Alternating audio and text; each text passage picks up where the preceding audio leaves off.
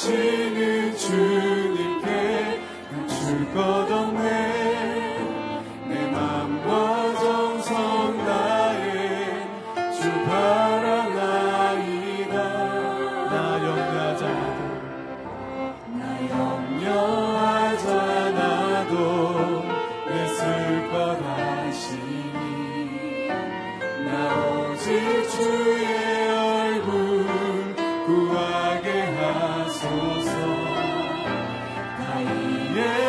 쓸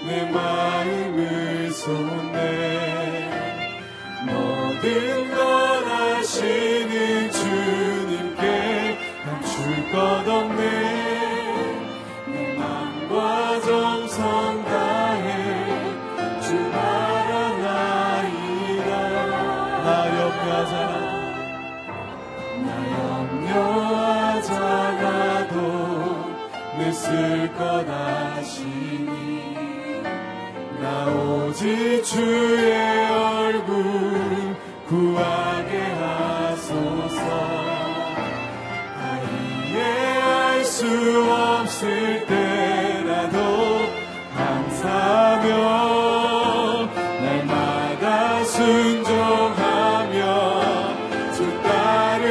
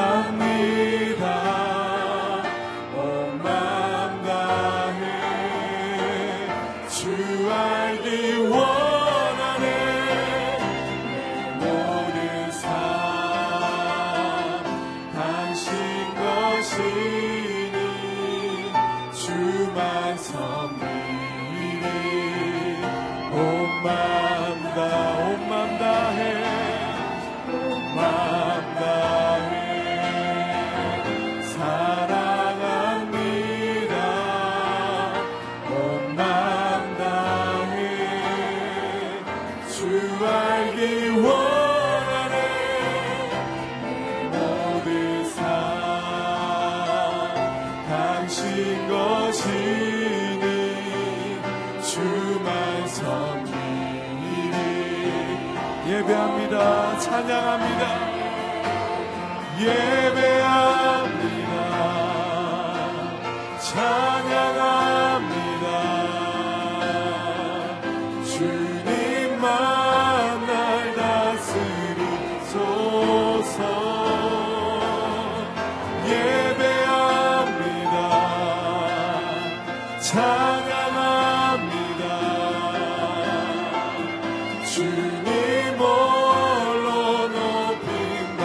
예배합니다.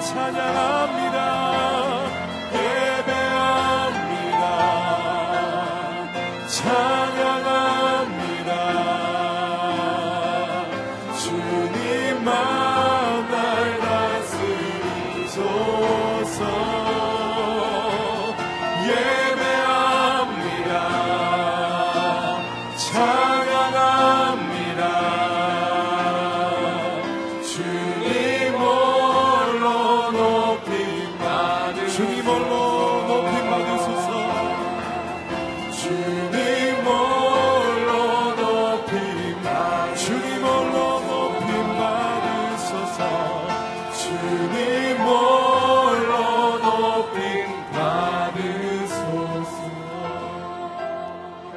시간 주님 앞에 온 마음과 정성을 다하여 나아갑니다. 하나님, 이 시간 주님의 얼굴을 구하며 당신 앞에 나아갈 때 이 가운데 오셔서 우리를 다스려 주시고 우리의 예배와 영광과 존귀를 받아 주시옵소서. 주여, 이 아침 가운데 우리 심령을 새롭게 하여 주시고 주님의 영광의 빛을 비춰 주시옵소서. 주의 진리로 인도하여 주시옵소서. 이 시간 우리 한 목소리로 기도하도록 하겠습니다. 사랑과 은혜가 충만하신 하나님 아버지, 감사합니다. 이 아침에 신령과 진정으로 당신 앞에 간구하며 나아갈 때 우리 가운데 당신의 얼굴을 비춰 주시옵소서. 이 시간 당신을 사모하며 당신 앞에 간절하며 나아갈 때 당신의 뜻이 우리 앞에 보여지게 하여 주시고 당신의 영광이 우리 마음 가운데 비춰지게 하사 우리 가운데 있는 모든 어둠이 물러가게 하여 주시고 하나님, 우리 안에 모든 상처와 아픔들이 회복되며 주님의 뜻을 발견하는 귀한 시간 되길 소망합니다. 성령님, 이 시간 오셔서 운행하여 주시옵소서. 우리 마음을 만져주시옵소서. 우리를 새롭게 하여 주시옵소서. 오늘 우리가 살아갈 아버지 하나님 뜻과 길을 밝히 보여주시고 주님의 앞에 온전히 나아가는 시간 되길 소망하오니 주님, 이 시간을 축복하여 주시고 이 시간 우리를 다스려 주시옵소서. 신령과 진정과 아버지 하나님 찬송을 당신께 올려드립니다. 사랑의 하나님, 감사합니다. 오늘도 새날을 주시고 첫 시간 주님 앞에 나와 간구하며 나아가게 하심을 인하여 감사드립니다. 하나님, 이 시간 주님의 영광의 빛을 저희 가운데 비춰 주시옵소서. 당신의 그 찬란한 생명의 빛을 비춰줄 때 우리 마음 가운데 있는 모든 어둠이 물러가며 우리 상처가 회복되고 주 안에 있는 소망을 발견할 줄 믿습니다. 이 아침 가운데 주의 진리의 빛으로 비춰 주시옵소서. 성령님께서 다스려 주시옵소서. 감사드리며 이 모든 것 우리 구주 예수 그리스도의 이름으로 기도드렸습니다. 아멘. 양재 일부 새벽 예배에 나오신 여러분을 주님의 이름으로 환영합니다. 오늘 함께 보실 하나님의 말씀은 이사야서 29장 9절에서 14절까지 말씀입니다. 이사야 29장 9절에서 14절까지 말씀입니다. 저와 여러분이 한 절씩 교독하도록 하겠습니다. 깜짝 놀라고 놀라라. 눈이 가려져 앞을 보지 못하게 되라. 포도주를 마시지도 않았는데 취할 것이다. 독한 술에 취하지도 않았는데 비틀거릴 것이다. 여호와께서 너희에게 깊은 잠을 주셨다. 그분이 너희 눈을 봉인하셨으니 눈은 예언자요. 그분이 너희 머리를 덮으셨으니 머리는 선견자다.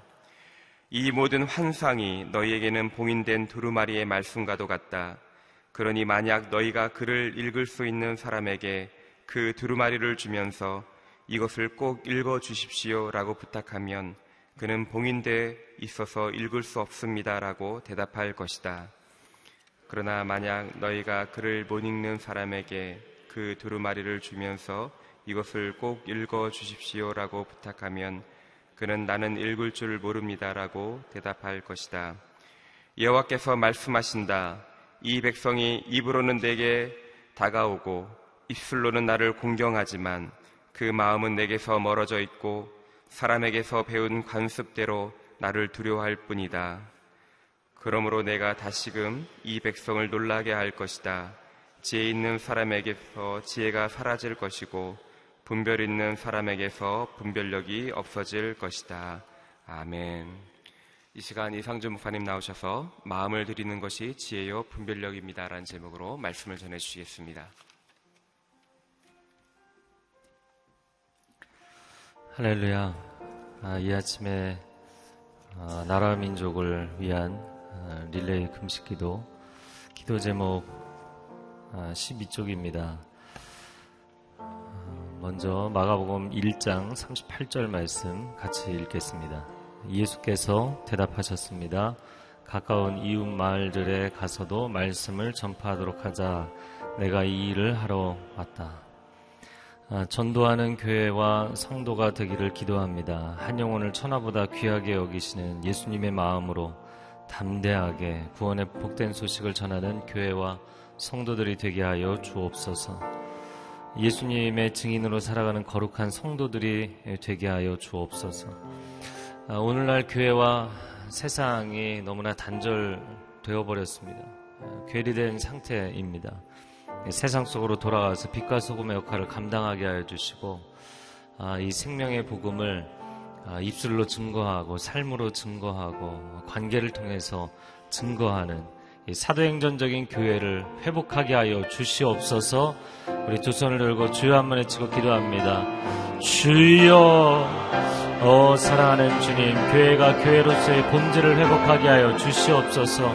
예수 그리스도의 생명의 복음, 구원의 복음을 온전히 증거하는 교회 되게 하여 주시옵소서. 강단에서 복음의 말씀, 생명의 말씀을 회복하게 하여 주옵소서. 세상의 지혜를 가르치는 것이 아니라 하늘의 지혜를 가르치게 하시고, 하나님 이 땅에서의 생명이 아니라 저 하늘에서의 영생을 가르치게 하여 주옵소서. 말씀이 살아나며 복음이 살아나며 교회가 살아나서 세상의 빛과 소금의 역할을 감당할 때 하나님 수많은 영혼들이 주께로 돌아오게 하여 주시고, 하나님의 섭리와 하나님의 계획이 이루어지고 완성되게 하여 주옵소서. 세상을 변화시키는 교회 되게 하여 주시옵소서. 한 번 더 기도할 때 기도 제목 13쪽에 2번부터 4번까지 기도하겠습니다. 이 시대에 난무하는 성산업이 무너지게 하여 주옵소서. 돈을 위하여 사람들을 성의 노예로 만드는 성산업이 무너지기를 기도합니다. 우리는 사상의 출발점과 귀결점에 대해서 고려를 할 필요가 있습니다. 물질 만능은 반드시 쾌락주의로 가게 되어 있습니다. 참 이상한 것은 교회에도 물질이 잉여의 자산이 쌓이면 사람들이 다툽니다. 욕심을 냅니다. 그리고 엉뚱한 세속주의가 들어옵니다. 물질 만능, 물론 경제가 발전하고 우리의 삶이 윤택해지는 것 좋은 것이겠지만 과도해지면 결국에는 사람은 쾌락을 추구하게 돼 있고, 쾌락을 추구하면 그것으로 끝나지 않고 그것이 지나쳐서 퇴폐주의로 가게 되어 있습니다. 결국 물질 만능에서 쾌락주의로, 퇴폐주의로 스스로 인간은 자멸하는 길로 가게 되어 있습니다. 물질이, 세상의 즐거움이 내 영혼을 만족시키는 것이 아니라 하나님의 은혜만이, 하나님의 임재하심만이, 하나님의 진리만이 우리 영혼을 새롭게 하시는 줄로 믿습니다. 이 고백이 온전해야 합니다. 세 번째 기도 제목에 탈동성애자들이 회복되어 다시 복음의 증인으로 서게 하여 주옵소서. 교회가 동성애를 지지하느냐 반대하느냐 이런 양극단의 입장이 아니라 동성애자들도 예수 그리스도를 만나면 변할 줄로 믿습니다. 다시 죄악으로 빠지지 않도록 말씀과 성령으로 충만하게 하여 주옵소서. 동성애자들 만나서 그들에게 하나님의 사랑을 전하고 삶을 변화시키는 그런 일들을 할 때가 있습니다. 한 사람의 고백이 기억나는 것은, 목사님 제가 성령 충만하면 전혀 생각나지 않습니다. 이것이 타고난 본성이냐 아니면 후천적인 것이냐 많은 논란이 있지만, 중요한 것은 하나님의 은혜로 충만하고 성령으로 충만하면 자유해질 수 있다는 거예요. 그것은 동성애자들만의 문제가 아닙니다. 일반인도 마찬가지입니다. 우리 안에는 태어나면서부터 본능적인 죄악의 욕구가 없습니까? 가지고 싶으면 빼앗고 싶고, 누군가가 미우면 그 사람이 내 눈앞에 사라졌으면 좋겠고, 인간 안에 있는 죄악의 욕구들이 성령으로 충만하고 은혜로 충만하면 제어가 되는 줄로 믿습니다. 사람은 그 내면에 충만한 것으로 사는 것입니다. 네 번째, 동성애자들과 동성애 옹호론자들이 주님께 돌아오게 하여 주옵소서. 하나님의 말씀의 기준이 없는 인간에는 사랑이 아닙니다. 그것은 하나님을 저버리는 것입니다. 크리스찬들 가운데, 교회들 가운데도 동성애를 지지하는 극단적인 입장들이 있습니다. 주님, 말씀으로 진리로 돌아야만 진리가 너희를 자유케 하리라, 이 일이 이루어질 줄로 믿습니다. 이 시간 우리 두 손을 들고 주여 삼창을 기도하겠습니다. 주여, 주여, 주여. 하나님, 이 땅이 하나님을 찾지 아니하고 물질을 추구하였기 때문에 쾌락과 탐닉에 빠지고 향락에 빠져 있습니다. 주님, 이 땅을 불쌍히 여겨 주시옵소서. 사회를 불쌍히 여겨 주시옵소서. 남녀노소를 불문하고 성적인 타락 가운데, 문란함 가운데 빠져있는 이 시대를 불쌍히 여겨 주시옵소서. 정결케 하시고 거룩케 하여 주시되, 하나님, 청년이 무엇으로 자기의 행실을 깨끗게 하리이까? 오직 주의 말씀으로 우리를 지킬 수 있는 줄로 믿사오니 말씀의 능력이 우리를 정결케 하시고 거룩케 하여 주옵소서. 하나님을 경외하는 마음, 하나님 앞에 엎드려 예배하는 예배자의 마음을 우리에게 허락하여 주옵소서. 이 땅의 성산업이 하나님 자제되게 하여 주시옵소서. 하나님이 주시는 참된 기쁨을 누리게 하여 주옵소서. 탈 동성애자들이 주께로 돌아오게 하여 주시고 변화되게 하여 주시고 그들의 신앙을 지킬 수 있도록 말씀으로 성령으로 충만하게 하여 주옵소서. 교회들이, 크리스찬들이 하나님을 경외하며 말씀의 기준 안에 거할 수 있도록 주님 도와주시옵소서. 하나님, 물질이 축복이 아니고 성공이 축복이 아니고 향락이 축복이 아닙니다.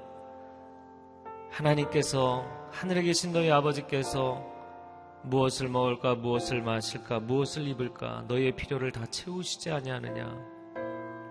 지나치게 없어서 근심하는 것도 문제이지만 지나치게 많아서 타락에 빠지는 것도 문제입니다. 하나님, 저 북녘 땅에는 너무나 헐벗어서 문제이고, 하나님, 이 남쪽에서는 너무나 지나쳐서 문제입니다. 우리 모두의 죄악을 주님 앞에 회개합니다. 주님, 주님의 말씀으로 우리를 정결케 하여 주시옵소서. 성령으로 충만하고 말씀으로 충만하여서 이 세속주의 시대를 뚫고 나아가는 천성문에 이르는 귀한 성도들을 되게 하여 주옵소서. 예수 그리스도의 이름으로 기도합니다. 아멘.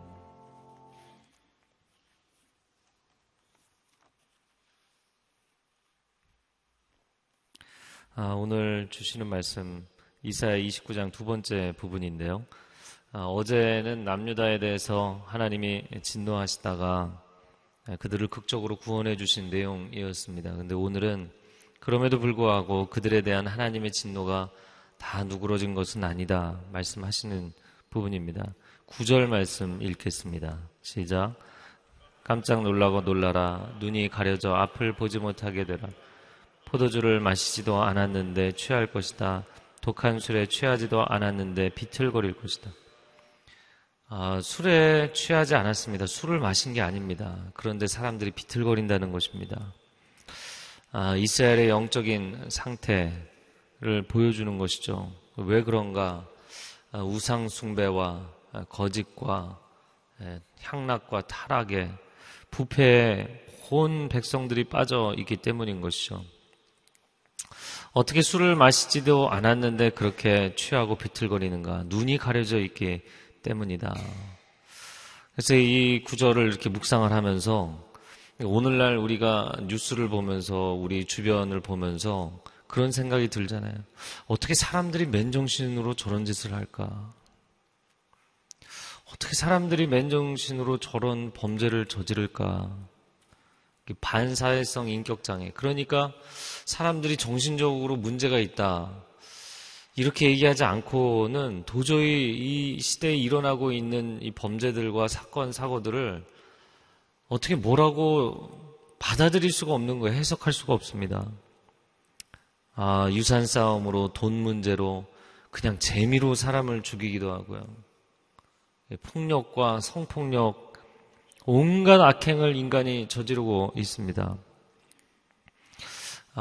지금 이사야가 활동했던, 그리고 아수르 제국의 공격에서부터 하나님이 지켜주셨던 이 히스기야 왕 시대, 이 히스기야는 종교개혁을 단행했던 사람이죠. 전국적으로 우상의 단을 헐고 하나님 앞에 온전히 예배하자, 돌아가자, 그런 종교개혁을 했던 시대입니다. 그럼에도 불구하고 하나님께서 왜 아수르를 통해서 경고를 하시는가? 그것은 이미 남유다도 영적으로 내리막길에서 돌이키지를 못하고 있었기 때문이에요. 그렇기 때문에 아수르를 통해서 그들에게 경고하신 것이고, 그리고 히스기야가 물론 개인적인 문제이기도 하지만 시대적인 문제이기도 한데 그가 중병을 알아서 이사야를 통해 내가 이제 내 자리를 정리해라. 얼마 너의 날이 남지 않았다. 곧 죽게 될 것이다. 히스기야가 면벽하고 하나님 앞에 눈물로 읍소했을 때 하나님께서 다시 이사야를 보내서 그래 너의 생명을 연장해 주겠다. 그랬더니 히스기야가 바벨론으로부터 온 사신들에게 자신의 왕궁과 성전에 있는 내탕고 보물창고를 다 보여주잖아요. 그때 하나님이 진노하셔서 지금 너가 이방 나라에 자랑을 할 때이냐, 하나님 앞에 겸비하고 엎드려야 될 때인데 그래서 내가 그 모든 것을 보여주고 자랑했던 바벨론 사람들이 그 모든 것을 가져가게 될 것이다. 너희 나라가 무너질 것이다. 그 말씀은 사실 이미 내리막길에서 가속도가 붙은 그들의 타락과 우상 숭배와 부패가 멈출 수가 없는, 돌이킬 수가 없는 상태였던 것이죠. 자, 10절 말씀 같이 읽겠습니다. 여호와께서 너희에게 깊은 잠을 주셨다. 그분이 너희 눈을 봉인하셨으니 눈은 예언자요, 그분이 너희 머리를 덮으셨으니 머리는 선견자다.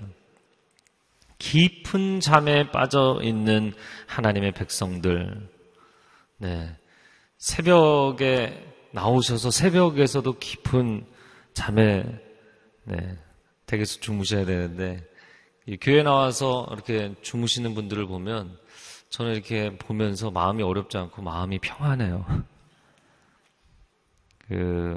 주께서 사랑하신 자에게 잠을 주신다라는 것 때문이기도 하고요. 그러나 사실 성경에서 이야기하는 깊은 잠에 빠져 있다, 이건 좋은 상태가 아니죠. 긍정적인 상태가 아닙니다. 이건 잠을 잘 수 없는 상황인데 자는 거예요. 수면병에 빠져서 운전하다가도 이게 조는 정도가 아니라 그냥 갑자기 잠에 빠지는 기면병 이런 표현을 쓰기도 하는데 그런 증상이 영적으로 나타나는 것이죠. 멀쩡하게 돌아다니면 살아서 돌아다니는 것 같은데 그런데 영적으로는 완전히 죽어있는 상태인 것이죠. 그래서 예언자, 선견자, 예언자와 선견자를 영어식으로 표현하면 개념의 차이가 명확하거든요. 이 prophet이다, 예언자다. 그것은 우리말 그 한자의 예언이라는 것처럼 미리 말하는 자이죠. 근데 선견자다. 그것은 앞을 보는 자, seer. 그래서 본다라는 see에다가 r자만 붙여서 미리 보는 자다. 그래서 하나님께서 우리에게 계시를 주실 때 말씀으로 주시고 환상으로 주시고 오디오 비주얼하게 주시는데 그 모든 게 막혀 있는 거예요.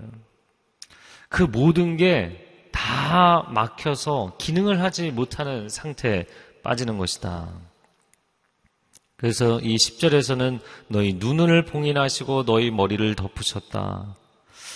그래서 오감으로 감지하는 기능도 그리고 머리로 상황을 판단하고 분별하는 기능도 다 마비가 되어 있는 상태라는 것입니다. 여러분, 사회, 정치, 경제 지도자들, 이 지도자들이 바르게 서지 못하고 부패하고 문제가 생길 때 그들을 흔들어 일깨우기 위해서 예언자들이 있는 것입니다. 성경을 보면 참 재밌는 것이요. 역사서 이후에 시가서 나오고 시가서는 뭐 중간에 5책밖에 없잖아요. 그런데 역사서 뒤에 왜 선지서가 이렇게 17권이나 나오냐는 것이죠. 5개의 대예언서와 12개의 소선지서. 왜 왕정기 말에 선지서가 집중되어 있냐고요.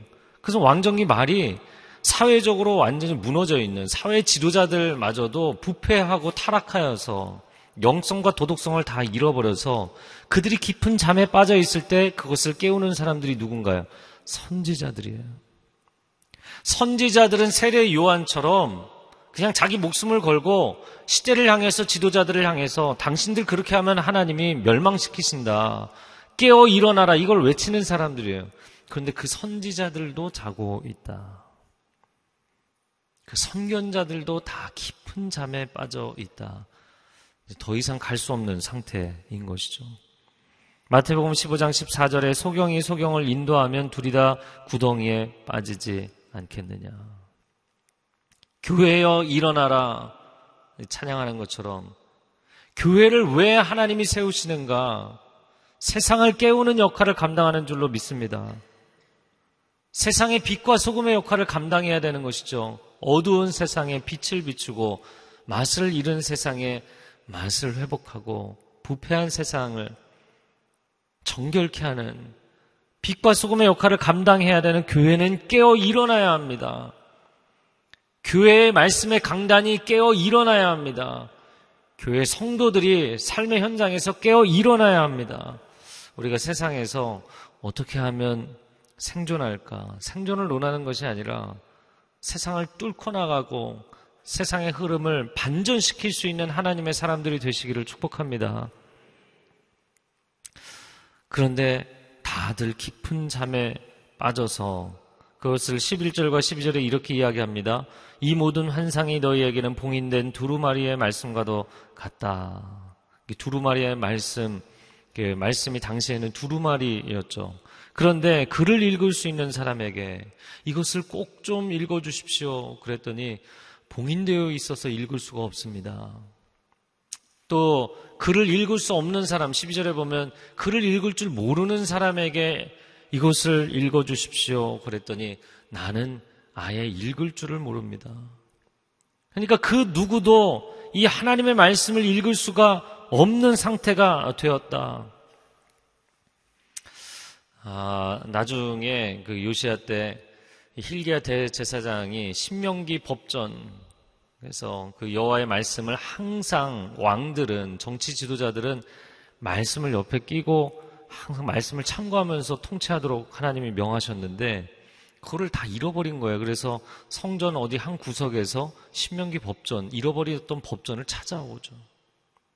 그래서 왕이 자기 옷을 찢고 제 위에 무릎을 꿇고 회개하잖아요. 여러분, 성경이 우리 앞에 있는데, 매일 성경 말씀을 듣는데, 설교를 듣는데, 성경을 읽는데 열리지 않는다는 거예요. 진짜 이 문자적으로 이 두루마리를 읽을 수 없다는 뜻이 아니라 눈이 있어도 보지 못하고 귀가 있으나 듣지 못하고 깨닫지 못하는 자들이요. 왜냐하면 말씀을 볼 때 지상의 관점이 아니라 천상의 관점으로 읽어야 되는데 하늘의 관점이 아니라 그냥 지극히 인간적인 관점들로 보기 때문에 샤머니즘과 다를 바가 없는 기독교. 만약에 우리가 수십 년을 신앙생활을 하면서도 소용없는 짓을 하고 있는 것이라면, 여러분, 그래서 신앙생활은 완전히 패러다임이 바뀌어야 됩니다. 천상의 관점으로 바뀌어야 돼요. 하나님의 관점으로 바뀌어야 돼요. 13절 말씀에 그래서 하나님 이렇게 말씀하십니다. 같이 읽겠습니다. 여호와께서 말씀하신다. 이 백성이 입으로는 내게 다가오고 입술로는 나를 공경하지만 그 마음은 내게서 멀어져 있고 사람에게서 배운 관습대로 나를 두려워할 뿐이다. 하나님이 마음이 어려우신 이유는 입으로는 내게 다가오고 입술로는 나를 공경하지만 사실 마음은, 진심은 내게서 멀다는 거예요. 진정성이 없다는 거죠. 가령 이런 것입니다. 이제 명절 연휴가 다가오는데 찾아뵙지 않고 부모님을 찾아뵙지 않는 것도 부모님 입장에서는 마음이 어려우시겠지만 갈게요 그러고 안 가는 거, 말뿐인 것. 내가 주님을 사랑합니다. 근데 말뿐인 것. 거래처하고 관계에서 중요한 약속을 해놓고 말뿐이면 어떻게 되나요? 그 거래를 계속 할 수 있나요? 그거를 몇 번 거래를 시도하다가 포기할까요? 한 3번까지도 할까요? 하나님은 몇백 년을 기다리셨어요. 만약에 연인에게 내가 당신을 사랑한다 근데 결혼에 대한 얘기를 또 무성하게 해놓고서는 안 하는 거예요. 그래서 저는 이제 결혼 연애 상담 많이 하게 되는데 그만 내려놓으시라고 그렇게 권하는 경우들이 있어요. 말뿐인 사람. 이게 말뿐인 거예요. 우리의 신앙생활이 그냥 하나님 앞에 말뿐인 경우, 하나님께서 그래서 이런 예배 그만했으면 좋겠다. 그게 이사야 1장 시작할 때의 첫 기조 메시지였잖아요. 이런 말뿐인 예배, 형식적인 예배 그만했으면 좋겠다. 성전의 문을 좀 닫았으면 좋겠다.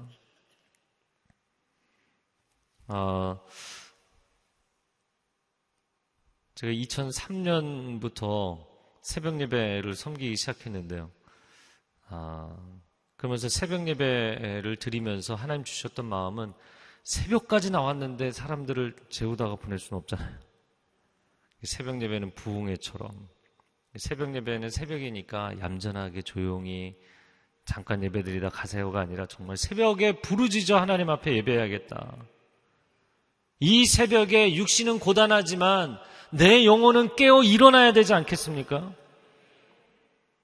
밴쿠버에서 주일 예배를 드리는데 주일날 정말 그 마치 멋진 비행기가 있는데 비행기가 뜨지 않고 활주로에 가만히 서 있는 것 같더라고요. 그 주일 예배 한 달 반 정도 드리다가 설교 끝나고 전부 다 일어나시라고 했어요. 두 손 들라고 했어요. 주여 삼창하고 기도하게 했어요. 그랬더니 두 가지 반응이 나오더라고요. 한쪽은 밴쿠버에 살면서 20년 동안의 영적인 이 채증이 풀렸다. 근데 어떤 분은 주일날 점잖지 않게 무슨 일어나 손을 들고 주여 삼창을 하냐. 네, 그래도 합니다. 우리 영혼이 깨어 일어나야 되기 때문에.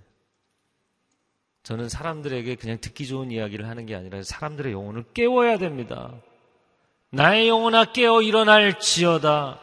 한국교회여 깨어 일어날지어다. 하나님께서 만약에 10번, 20번 이렇게 시도하다가 하나님께서 야 그만하자 그러면 소망이 없는 거예요. 하나님께서 그 말씀을 하시기 전에 우리가 먼저 깨어 일어나야 하는 것입니다. 이 시간 함께 기도하겠습니다. 다 자리에서 일어나서 같이 기도하겠습니다. 하나님, 한국교회가 깊은 잠에 빠져 있습니다. 너무나 많은 목회자들이 깊은 잠에 빠져 있습니다.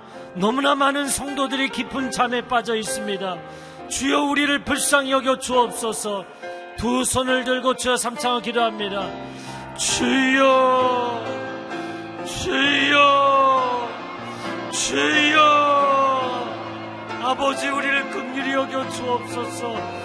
우리가 돌이킬 수 없을 만큼 깊은 잠에 빠져 있습니까? 아버지, 우리가 다시 깨어 일어나기를 원합니다. 하나님, 다시금 우리에게 기회를 허락하여 주옵소서. 한국교회가 다시 일어날 수 있도록 기회를 허락하여 주옵소서. 복음으로 남북이 통일되고 열방으로 이 복음을 증거할 수 있도록 다시금 우리를 사명자로 세워주시옵소서. 물질이 우리의 목표가 되었고 하나님, 쾌락과 향락이 우리의 목표가 되었습니다. 주님, 우리를 불쌍히 여겨 주옵소서. 내 영혼아 깨어 일어날지어다. 하나님의 사람들이여 깨어 일어날지어다. 우리의 다음 세대여 깨어 일어날지어다.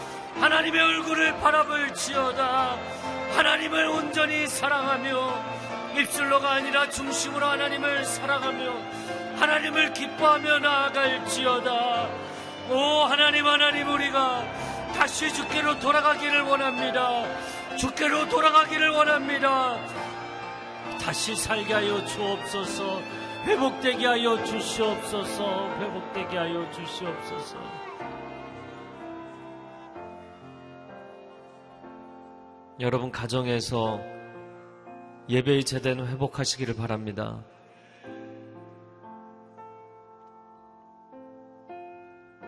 가족들에게 이야기해서 가족들이 짜증내고 싫어하면 눈물로라도 읍소하십시오.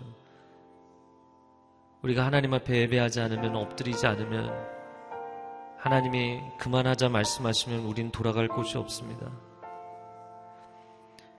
오 사랑하는 주님, 한국교회가 깨어 일어나게 하여 주시고 우리 가정이, 크리스찬 가정들이 영적으로 깨어 일어나게 하여 주시옵소서.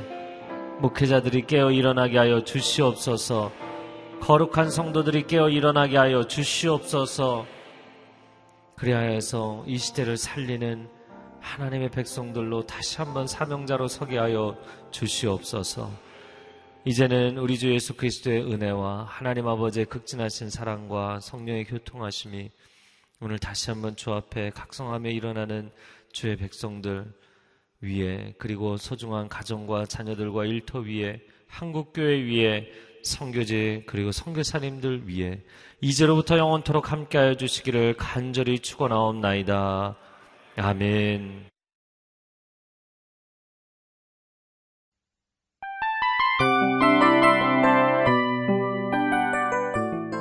이 프로그램은 청취자 여러분의 소중한 후원으로 제작됩니다.